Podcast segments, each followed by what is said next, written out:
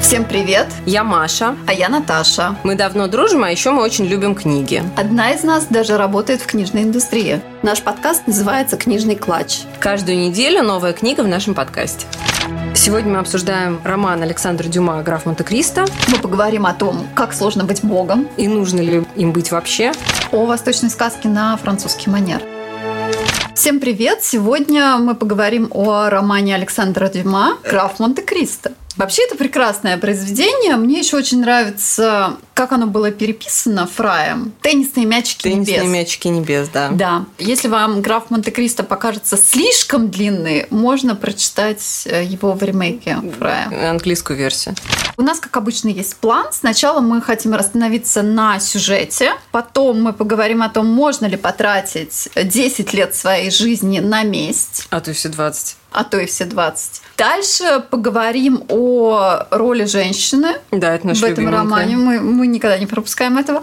Еще бы я поговорила о возможности стать богом и вот всей этой темы Да, да, да, кстати, небесного. да, да, там это важно тоже, да, поговорим про это. Важно. И есть еще некоторые э, такие мелочи, которые замечаешь, э, читая только в довольно взрослом возрасте. Какие-то вещи я прям забыла. Честно. Да, я тоже, Были я тоже, кстати, да, да, я тоже. И совершенно по-другому воспринимается, чем в юности, конечно, книга. Итак, начнем с сюжета. Э, Я сразу скажу, поскольку 56 часов, да, вот этого всего. Да, мы то, слушали в аудиоварианте, это 56 часов. э, Пересказать все абсолютно не представляется возможным. Я даже все имена называть не буду. Смысл в том, что там вплетено очень много историй. Там история в истории в истории. И мне это немножко напоминает «Тысячу одну ночь». Да, не, ну кажется. там однозначно этот восточный мотив есть. Это совершенно сто процентов. Поэтому я расскажу общую канву только так прям совсем в общих чертах.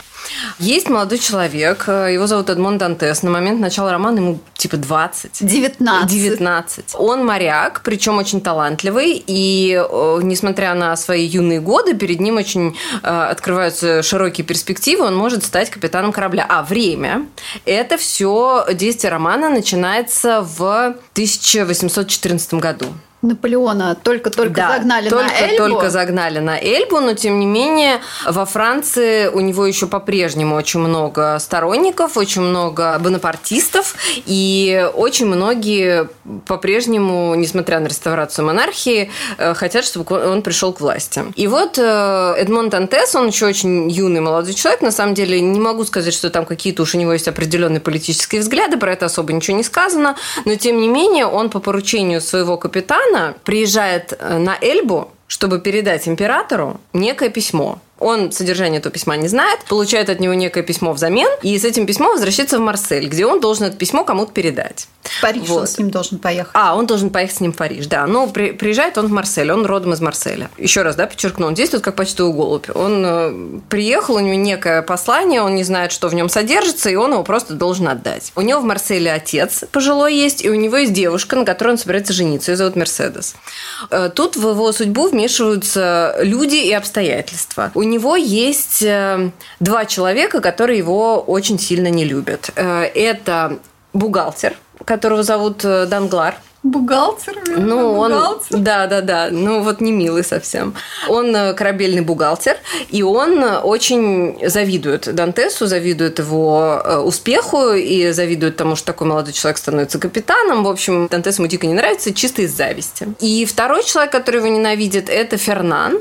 Он двоюродный брат Мерседес, и он в нее влюблен. А Он хочет на ней сам жениться. А тут она, видите ли, помолвлена с каким-то этим непонятным товарищем. Ему это дико не нравится. И, в общем, когда он приезжает в Марсель, вот эти двое людей, э, Данглар и Фернан, встречаются удивительным образом объединяют свои усилия против э, Дантеса. Они пишут донос. Они знают, что он заходил на Эльбу, но поскольку Данглар был на корабле вместе с ним, пишут донос о том, что он э, вот виделся с императором. И этот донос попадает э, заместителю королевского прокурора, которого зовут Вильфор, и который становится третьим врагом Дантеса. А становится он им почему? Потому что он роялист, но у него отец очень ярый бонапартист. При дворе Наполеона он был очень заметной фигурой. И поскольку произошла реставрация, Вильфор стремится построить свою карьеру вот в судейской вот этой сфере, он всеми силами старается от своего отца откреститься. И лучший способ откреститься – это доказать свою преданность королю, э, раскрыв заговор э, бонапартистов. Поэтому, когда ему передают этот донос, он с радостью за него хватается, чтобы наказать виновных, предотвратить возможное возвращение императора. Короче, он очень рад этому доносу, потому что это открывает для него карьерные перспективы. И ему, в общем, не особо важно, кем он при этом пожертвует. И жертвует он Дантесом, потому что э, единственное, что знает Дантес, он же как, опять же, почтовый голубь, он ничего не знает, что находится в письме, но единственное, что он знает, так это то, что это письмо адресовано господину Нуартье. А Нуартье – это как раз-таки отец Вильфора. И Вильфор понимает, что если он это письмо не перехватит и не заткнет э, рот Дантесу навсегда, то он не сможет от этого, во-первых, получить никакую выгоду, и, во-вторых, он бросит тени своего отца таким образом и на себя, и, в общем, очень себе повредит. Поэтому он придумывает такой изящный способ. Он уничтожает письмо, Дантеса запихивают в замок Ив навсегда, а это тюрьма. Э, сам едет э, в Версаль, рассказывает э, королю о предстоящей выставке Наполеона, о которой говорится в письме, о чем Дантес не знал. И, соответственно, получается, что он таким образом свою карьеру очень сильно продвигает, переезжает в Париж. Потому что реально Наполеон высаживается. Да, реально Наполеон да. высаживается, да, 100 дней начинаются. Ну и благодаря, можно сказать, по книге, да, по Дюма, что благодаря тому, что Вильфор имел имел возможность хотя бы за какое-то короткое время короля предупредить, удается значит, Наполеона загнать обратно в изгнание, откуда он уже, как известно, не возвращается. И на самом деле это очередной раз, когда Дюма использует реальные исторические события себе на пользу, потому что он то же самое делает в «Трех мушкетерах» же, по сути, да, то есть там тоже все реальные исторические события, но он туда добавляет своих вот героев. Вот здесь он тоже в это, собственно, единственное историческое событие, которое там есть, это «100 дней Наполеона», он Э, добавляет туда товарища Вильфора, который э, таким образом построил свою карьеру, а также помешал Наполеону надолго обратно усесться на трон короче говоря, возвращаясь к нашему главному герою, он попадает в замок Ив. Это тюрьма, это остров, э, который находится в гавани Марсельской. Собственно говоря, очень близко от того места, где он живет. Но, несмотря на то, что это действительно близко, это совершенно непреодолимое препятствие, потому что из замка невозможно сбежать. Это огромный каменный замок, окруженный морем со всех сторон, э, с охраной и так далее. В общем, Дантес бросает в этот каменный мешок, и он там, в общем, сидит. 14 лет. Да, 14 выходит лет. оттуда красавцем со всеми зубами вами. Да, подожди, не, не, нет, подожди, это важный еще момент. Самое главное, что он не понимает, за что его посадили. Он же не знал, что в письме, и он не знал, что это единственное имя, которое вот он знал, стало его приговором. Потому что, в принципе, Вильфор мог бы его отпустить, отобрав просто у него письмо. Но поскольку он знал имя его отца, то это стало его проклятием, можно сказать. Но в замке-то он знакомится с важным человеком который ему все все да. объясняет. Во-первых, все объясняет, во-вторых, э, учит его, а он же всему. Типа, всему и, кстати, да. удивительно, что этот человек все, что он знал, он смог записать на свою ну, рубашку. Как рубашки, да, там. Так получилось, что камеры все одиночные. Дантес сидит там очень долго. Бежать он даже не пытается. Но в какой-то момент он вдруг начинает слышать у себя за спиной некий звук, который говорит о том, что там что-то копают. Он начинает копать в ответ. И таким образом он знакомится с узником заключенным в соседней камере. Его зовут Аббат Фария. Так по жизни тоже копаешь, куда-нибудь копаешь. Да, что-нибудь выкопаешь, да. Не всегда, правда, это путь к миллионам. Но, кстати, будем не дальше. будем терять надежду. Так вот, он знакомится с Аббатом Фари, а, которого все считают сумасшедшим, потому что он всем взамен на свое освобождение обещает некий клад. Да, но Эдмону не обещает. Держится долго, они общаются, по да, сути, да, там, да, три да. года или сколько Ну, они становятся друзьями. Можно да. сказать, что Аббат Фари становится его приемным Духовным отцом. отцом. Да. Э, Аббат Фари ученый человек, он учит Дантеса вообще всему, что он знает. Э, химии, физики, истории. А вы тут школу не можете подряд. за 10 лет да, да, чем да. научиться. Иностранным языкам какому-то невероятному количеству. Короче, всему. И помимо этого, ну, они вместе пытаются выкопать новый проход, чтобы сбежать, но что-то у них это не, не особо получается, потому что не знают, куда копать. А тут Аббат Фари это, в общем, достаточно пожилой уже дядечка, и он умирает. Но перед смертью он все же рассказывает Дантесу тайну своего клада, который находится на острове Монте-Кристо. Остров Монте-Кристо – это такая просто скала в Средиземном море, необитаемая, и там, по его словам, есть несметные сокровища. после чего он умирает. И Дантес э, подменяет его труп собой, ложится вместо него в саван и надеется, что его закопают в земле, а он потом оттуда выкопается. Хорошо, Но... что взял с собой нож. Да, э, взял с собой нож, к счастью. Но, оказывается, узников замка Ив хоронят прямо в море, поэтому его просто выбрасывают... Э, с гири на ногах. Да, с гири на ногах в море. К счастью, он не разбивается о скалы, к счастью, у него с собой нож, он вырезает дыру в этом, значит, саване, в котором он находится, и поскольку он прекрасно плавает, он сбегает, э, доплывает до острова Монте-Кристо, находит там несметное богатство, и дальше... А дальше еще 40 часов. Да. И самое главное, что это самая интересная часть. Вот это реально потрясающе интересно было читать про это заключение, про то, как они друг другу копали этот проход, как они придумывали всякие штуки, чтобы там сделать всякие орудия. Это реально было интересно читать. Но это меньше ну, это четверть книги примерно. Ну, примерно, да. да. А дальше начинается то, ради чего он написал. Да, то, ради чего он, собственно, написан весь роман. Проходит какое-то количество лет, по-моему, 4 или 5. Мне кажется, что и больше. А может и больше. В итоге 10 лет после своего выхода на да. свободу вот книжка заканчивается где-то на этом. Э, да, и появляется некий человек, которого зовут граф Монте-Кристо. Он несметно богат, он очень загадочен, он, он очень красив естественно. Его окружают очень преданные, очень преданные люди, люди, которые готовы отдать за него жизнь в любой момент. И у него еще есть греческая невольница. Это очень красивая гречанка или албанка, которая его сопровождает, статус которой не очень понятен, но он называет ее своей невольницей.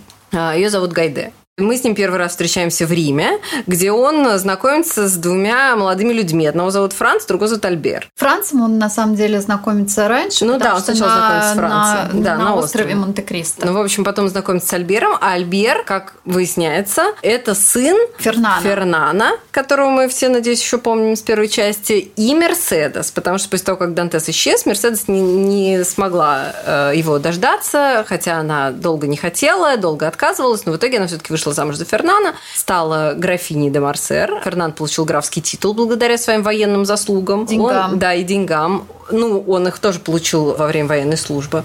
Они очень богатые, они вращаются в высшем парижском свете, они граф и графиня, и вот их сын Виконт э, де Марсер. Мы еще обсудим, как это можно так э, лет до 25 быть рыбаком, а потом бах и высшее общество. Так там подчеркивается много раз, что вот это время реставрации, оно дало возможность. То есть вот эта вся старая аристократия французская, она как бы немножко теряет позиции и уступает место новой аристократии, новым вот этим вот людям, которые покупают титулы и становятся не менее знатными, чем э, все остальные. Потому что там есть вот этот, помнишь, Шато Рено, который как бы из старых вот. Да. Но он совершенно спокойно общается и с Марсером, и с Дангларом, потому что, ну, а что такого, они богатые. У них тоже есть титул. Ну, какая разница, сколько лет этому титулу? Ну, немного, ну, что делать? В общем, это, наверное, примерно так же было, когда Петр, знаешь, назначал там всех своих вот этих дружочков, давал им титул. Или Генрих VIII, который там Но тоже... они вот показаны в книге как утонченные люди. В итоге я вот, вот в эту утонченность Ну, кстати, нет, Данглар-то нет. Данглар как был бухгалтером, так и остался. Да, Данглар, да. А, например... а Марсера не показывают э, особо-то. Ну, ну, Мерседес даже, даже Мерседес, сам. да. Мерседес, да, вот становится прям великосветской дамой. Как это? Ну, слушай, женщина умеет приспосабливаться. Граф Монте-Кристо знакомится с Францем и Альбером. Самое главное с Альбером, потому что Альбер – это его как бы ключ в парижский свет. Хотела бы еще сказать с самого начала, это спойлер, спойлер, но в конце книжки понимаешь, и даже уже где-то в середине, что в принципе все это было спланировано. Да, все конечно. эти знакомства, все, все, все, все, все. Может быть, знакомство с Альбером и не было прямо а уж мне так кажется, спланировано. Что ну, было, ну да, наверное, было. было. Все это было спланировано. Да. То есть они знакомятся в Риме, а потом граф Монте-Кристо приезжает в Париж, и Альбер вводит его в парижское общество. Кто главные фигуранты этого парижского общества? Это вот граф и графиня де Марсер, это Данглар, который стал бароном и женился, кстати, на высокородной достаточно даме. То есть э, для нее это второй брак, но она знатная дама. То есть он Я, кстати, дал не поняла, ей деньги. его дочка это или нет у них? Да, да, его, да, да, ага. его. Значит, он дал ей деньги свои, естественно, она ему свое вот это положение в свете. Обмен. Да, обмен. У них дочь, которую зовут Эжени. И третье – это Вильфор, который стал тем временем королевским прокурором. Раньше он был заместителем, теперь он королевский прокурор, очень э, значимый в свете человек. И у него уже э, вторая, вторая жена, жена, потому что первая... Она тоже была знатная. Он на ней женился как раз тогда, когда он заключил Эдмон Дантеса в тюрьму. От нее у него дочь Валентина. И сейчас он женат второй раз на молодой совсем женщине, и там тоже у него есть младший сын, но он еще ребенок, достаточно мерзотный. И вот эти три семьи составляют основной круг общения графа Монте-Кристо. Помимо этого, там еще есть э, друг у него э, появляется, которого зовут э, Максимилиан Морель. А дело в том, что когда Эдмон Дантес, ну, ладно, уже мы не будем держать интригу и признаемся, что граф Монте-Кристо, конечно, есть Эдмон Дантес, что, в общем, понятно достаточно быстро. Так вот, что когда... кто-то мог сомневаться? Ну, знаешь, там же не называется, там же типа а. интрига. Суть в том, что когда Эдмон Дантес был молодым моряком, то вот корабль, на котором он плавал, принадлежал некоему арматору, ну, то есть владельцу судна, судна, негацианту, которого звали Морель. И у этого Мореля есть сын и дочь, которые, ну, молодые еще люди достаточно, дочь уже замужем к тому моменту, как граф Монте-Кристо приезжает в Париж, а сын Максимилиан, э, ему 30 лет, он военный. И вот, значит, э, старшее поколение, соответственно, барона и баронесса Данглар, Вильфор с женой и Марсеры, и младшее поколение Альбер, Валентина, Морель и э, Жени. Ну, еще плюс отец э, Вильфора. Да, и плюс отец Вильфора Нуартье, который по-прежнему жив, но у него апоплексический удар с ним случился, и он парализован. А дальше вот в этом во всем да. начинается, что граф Монте-Кристо хватает за всякие ниточки. Ну, дальше, как бы, тут надо, наверное, все вот эти подробности рассказывать не имеет смысла. Наверное, имеет смысл сказать следующее, что он собирается отомстить своим трем главным врагам. Это Данглару, Вильфору и Марсеру. Каким образом? Он знает, что для Марсера самое главное – это его вот эта вот гордость, то, что он э, очень такой увешанный славой военный, который покрылся подвигами различными, заработал много денег на этом, и он очень очень гордится вот этой своей военной славой и очень гордится своим сыном. И граф Монте-Кристо хочет лишить его того и другого. Сына и военных вот этих почестей. Вильфора он хочет лишить э, положения, опять же, в свете, которое для него очень и важно. фактически полностью семье. Э, да, и, но тут он еще помимо этого узнает, что у него жена очень сильно склонна к тому, чтобы... Э, травить людей вокруг. Травить людей, да. Там такая ситуация, что Валентина, вот эта дочь, ей достается состояние ее умершей матери, и жена Вильфора знает, что ее дедушка Нуартье тоже собирается оставить ей все свое состояние. А ребенку ее, сыну, вот этому маленькому, достанется только то, что есть у Вильфора, а это не очень много. И поэтому она, в общем, разрабатывает такой план, она решает, короче, отравить всех вокруг для того, чтобы все деньги, которые есть в семье, достались ее сыну. Она начинает с бабушки и дедушки Валентина с одной стороны, потом она хочет отравить дедушку Валентина с другой стороны, а потом, соответственно, прикнуть к саму Валентину. Ну, в общем, вполне логично. И граф Монте-Кристо тоже это узнает и совершенно не собирается ее останавливать, потому что ему тоже прикольно, что вот типа у Вильфора его самый близкий человек, его жена, она как бы отравительница. И он это собирается в какой-то момент вскрыть и погубить его таким образом. Плюс он знает еще одну тайну Вильфора. А Вильфор-то ходок. У него была сначала одна жена, потом у него была как минимум одна любовница, и потом у него была вторая жена. И от всех этих женщин у него есть дети. То есть у него от любовницы есть незаконнорожденный сын, о котором даже он сам не знает, что этот сын жив, но Монте-Кристо знает. И он собирается еще вот погубить его доброе имя, показав, что его сын мало того, что незаконно рожденный, так он еще, кроме того, пошел по достаточно плохой дорожке и, в общем, убийца, и сидел в тюрьме и так далее. И вот это Монте-Кристо тоже все собирается вытащить на свет Божий. А Данглара он собирается тоже лишить просто денег, потому что для Данглара это самое главное. Разорить его хочет. Опозорить и разорить. Ну, то есть э, ударить всех по самому больному. Но дело в том, что тут он не учел, что вот помимо вот этих вот людей, как бы есть еще всякие другие люди. То есть он так рассматривал, он строил вот этот план весь, не учитывая то, что люди это не статисты, а что как бы есть живые люди, На которые... На самом деле нет, он просто не думал, что все они там, получается, вот с момента, как его посадили до вот всей этой разборки, ему, получается, там 38 или там 37 лет к этому моменту. Они-то все жили. Да, и у них, да, и у них есть какие-то связи, у них есть какие-то чувства. То есть, на самом деле, вот он знакомится с Альбером, он, собственно, собирается Альбера, ну, каким-то образом тоже погубить, может быть, убить, э, ну, там, на дуэли или еще как-то. Но он совершенно не учитывает того, что Альберт, на самом деле, очень симпатичный молодой человек, очень храбрый, очень благородный, несмотря на то, что вот у него такой мерзопакостный отец. И он, на самом-то деле, привязывается к нему, Монте-Кристо привязывается к Альберу, несмотря на то, что он этого совершенно не хочет и не планирует, но он на самом деле к Альберу начинает по неволе хорошо относиться, потому что Альбер этого заслуживает. То же самое происходит с Валентиной, потому что он узнает, что Морель, которому он покровительствует и которого он искренне любит, влюблен в Валентину. То есть он на самом пришлось деле... Пришлось ее спасти да, в пришлось момент. ее спасти, потому что он-то как бы вполне спокойно относился к тому, что ее тоже отравят, и он, в общем, этого ждет. А тут выясняется, что как это отравят? Она же вроде как, в общем ничего, тоже девочка неплохая. И, в общем, вот таким образом получается, что люди, они как-то вот, как ни странно, не картонные, а какие-то вот вызывают эмоции против всякого ожидания.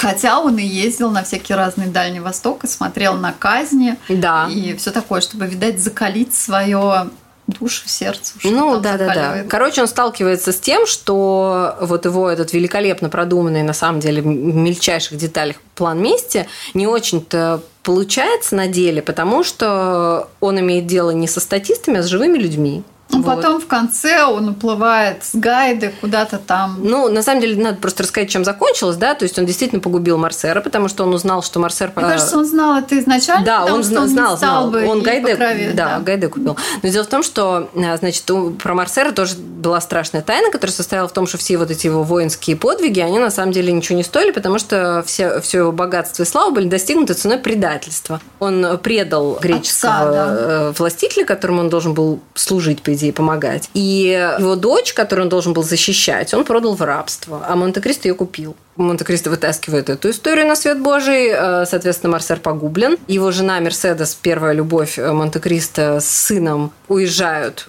и, в общем... Ничего не берут да, из дома? Ничего не берут из дома, но Мерседес, Крист обеспечивает, на самом деле, Мерседес, а Альбер уходит служить, чтобы заработать собственную, как бы, доброе имя и собственную какую-то славу воинскую. Ну, то есть, с ним более-менее все хорошо. Валентину мачеха не успевает до конца отравить. Она выходит замуж за Максимилиану, тоже все хорошо. А Вильфор, конечно же, терпит публичный позор и сходит с ума. А Данглар единственный человек, которому Монте-Кристо сохранил жизнь, потому что там случилась такая история, что он, хотя и собирался наблюдать за смертью всей семьи Вильфора совершенно беспристрастно, но так получилось, что в самом конце эта безумная его жена, она как бы отравила всех, и потом она отравилась сама, и еще отравила своего сына. То есть получилось, что вот эта месть привела к гибели ребенка, который, конечно же, достаточно мерзотный, но тем не менее, в общем-то, из еще него маленький. мог бы еще толк получиться при да. хорошем раскладе. И поэтому получается, что Монте-Кристо понимает, что вот он из себя строил бога, а получилось не очень-то как бы. Ну, и он есть... сжалился над ним. Да, и, и поэтому Данглар... А, даже с 50 тысячами. Да, Данглар он решил, короче, пожалеть. Хотя он его разорил практически полностью, но он ему оставил какой-то небольшой кусок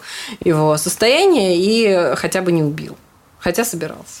Давай теперь о месте поговорим. Мстить э, так долго вообще это возможно? Вот в конце уже этих 50 часов прослушивания я все-таки задалась вопросом, реально ли это жизнь? Тут да, на самом деле я полностью согласна, потому что получается, что он положил свою жизнь не на то, чтобы жить дальше. Хотя, конечно, я понимаю, то есть они его лишили очень большого куска жизни, и он, конечно же, хотел им отомстить. 14 и он... лет, и поэтому он потратил еще 10. Ну вот, ты знаешь, тут вот такой момент. Наверное, надо было бы им отомстить, ведь он же знал как и раскопал все это. Возможно, на это бы как бы и стоило потратить время, но он же хотел при всем этом присутствовать и быть как бы руководить всем этим и так далее. То есть он мало того, что потратил кучу времени на то, чтобы раздобыть про каждого из них вот эти вот порочащие сведения, он еще, кроме того, хотел сам запустить этот механизм вместе и сам за всем этим наблюдать. И вот тут действительно получается, что он очень много времени потратил на то, чтобы построить из себя Бога, вот такого карающего, а сам-то не жил, получается. Потому что он же даже, ну вот он, э, это Гайде, да, она же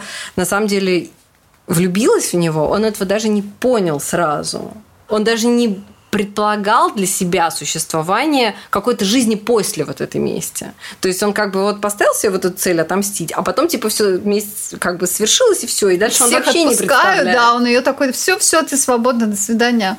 Да, и он как бы вообще не представляет, что он дальше будет делать. Да, а столько всего можно было бы сделать. Да, учитывая, э, насколько он богат, насколько он образован. И у него это прекрасная греческая девушка, которую он на самом деле сам тоже любит. Он просто тоже об этом не задумывается. Но он же это понимает только в самом конце. Ну, ну было сложно в нее не влюбиться. Ну да. Ну, вот эта месть, мне кажется, что это часто, я не знаю, какая цель была у Дюма в этом романе, но часто люди по жизни, да, стремятся вот что-то доказать, а хотел... а надо бы пожить. Да, то есть он, может быть, хотел нам показать, что целеполагание не всегда бывает правильным. То есть не всегда та цель, которую ты поставил себе 10 лет назад, она как бы через 10 лет продолжает оставаться актуальной. Возможно, стоит поставить какую-нибудь другую цель и да. уже как-то дальше идти. Нет цели, еще. нет провала, как известно. В общем, я против такой мести, растянутой на 10 лет, и фактически ты только живешь и живешь этой да идеей. даже не даже столько скучновато. против мести, сколько я бы сказала, я против того, чтобы поставить себе одну цель и не менять ее в течение такого длительного периода. Возможно, как бы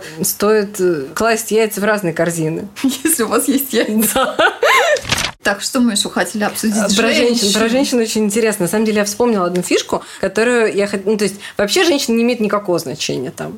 Их роль вообще минимальна в сюжете. Ну, подожди, у Данглар... Да, вот это очень интересно, потому что Жени Данглар лесбиянка. И это там написано совершенно четко. То есть это на самом деле довольно прикольно. Она, по сути, единственная женщина, которая принимает решение за себя из всех них. Потому да. что Валентина готова. Ах, ну ладно, раз меня травят, то я тогда, наверное, пожалуй, умру. Ну, почему да, нет? Точно, да. Это Мерседес такая, ну, типа, ну, да, вот я не смогла дождаться своего возлюбленного, поэтому выйду замуж за Фернана. Но он же хочет на мне жениться, а то, что хочу я, ну, какая разница? Тоже. Валентина, да, очень плоская. Мерседес еще не совсем так, там что-то есть. Ну, да, но не очень много, на самом деле. То есть, в конце там только она как-то проявляет какой-то характер, но, по сути, она как бы всю жизнь, ну, ведь Фернан не единственный был, даже если там Дантес, окей, допустим, она считала, что он погиб, но что единственный мужчина, который существует для красивой молодой женщины, это Фернан, который ей не нравится. А что, других вообще не рассматривала никак? Ну, там даже было написано, что многие хотели да, к ней. Да, да. Ну, так а что, может, это стоило как-то еще чуть-чуть там как-то оглядеться вокруг себя, нет? И вот я говорю, да, единственная женщина, которая принимает решение за себя, это Жени Данглар, которая вообще все эти титулы, богатство, это все не нужно. Она хочет стать музыкантшей, у нее есть подруга. возлюбленная, да, подруга. Там есть очень показательный момент. Они же когда сбежали вместе, они как бы с этой подругой сбегают и решают начать заниматься музыкой. Они по пути останавливаются в гостинице, Женя одета в мужское платье, а ее подруга в женское. Они изображают брата и сестру. Они берут номер с двумя кроватями. А потом, на следующее утро, когда к ним там вбегает э, офицер полиции, он застает их в одной кровати. А я подумала, что Дима просто забыл, сколько кровати. Я так не думаю. Там и до этого достаточно очевидно было, что они не просто подруги. Что у нас еще? А, роль Бога. Вот в конце у меня есть ощущение, что начал он как бы с одной идеей писать роман, а в конце, когда граф Монте-Кристо становится все больше и больше богом, это уже что-то не ну, то. Да, там потому что он себя считает вот прям карающей рукой Господа. И чем дальше, тем больше. И уже как бы в конце начинаешь думать, он уже замироточил или еще нет.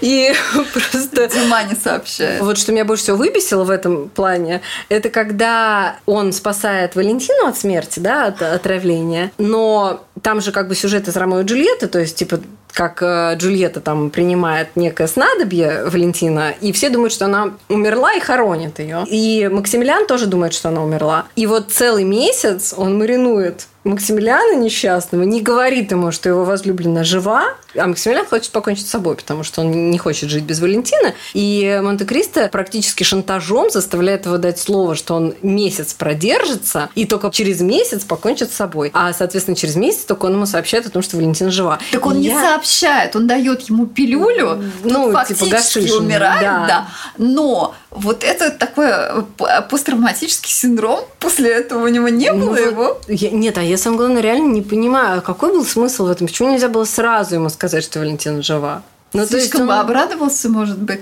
Там какой-то такой достаточно, как мне кажется, спорный мотив насчет того, что он хотел, чтобы Морель доказал, что он действительно вот типа достоин там счастья и так далее, что-то вот в этом духе. А мне кажется... Ну, это какая-то параллель, он как-то зеркалил, может быть, он задавался вопросом, достоин ли я там граф Монте-Кристо счастья. Ну, или там был еще, может быть, что он хотел искупить вот этот грех, который он за собой чувствовал, потому что он чувствовал себя виноватым за то, что из-за него умер ребенок, да, он надеялся, что вот если вот эта истинная любовь, и он соединит, так сказать, двух вот этих возлюбленных, то ему простится тот грех, который... Нет, ну там же была другая последовательность. Смотри, сначала Валентина умерла, а потом уже умер ну, ребенок. Да, да, То есть да. он ее держал какой-то период времени. Нет, ни одно с другим. Нет, у него, ну реально он хотел ну, чтобы тот что-то ему доказал. А почему он должен доказывать да, что-то графу Граф Монте-Кристо не совершенно непонятно. При том, что э, Максимилиан уже и так достаточно, и, и Валентина тоже, они оба достаточно сильно натерпелись уже и так к тому моменту, потому что там очень много было препятствий их э,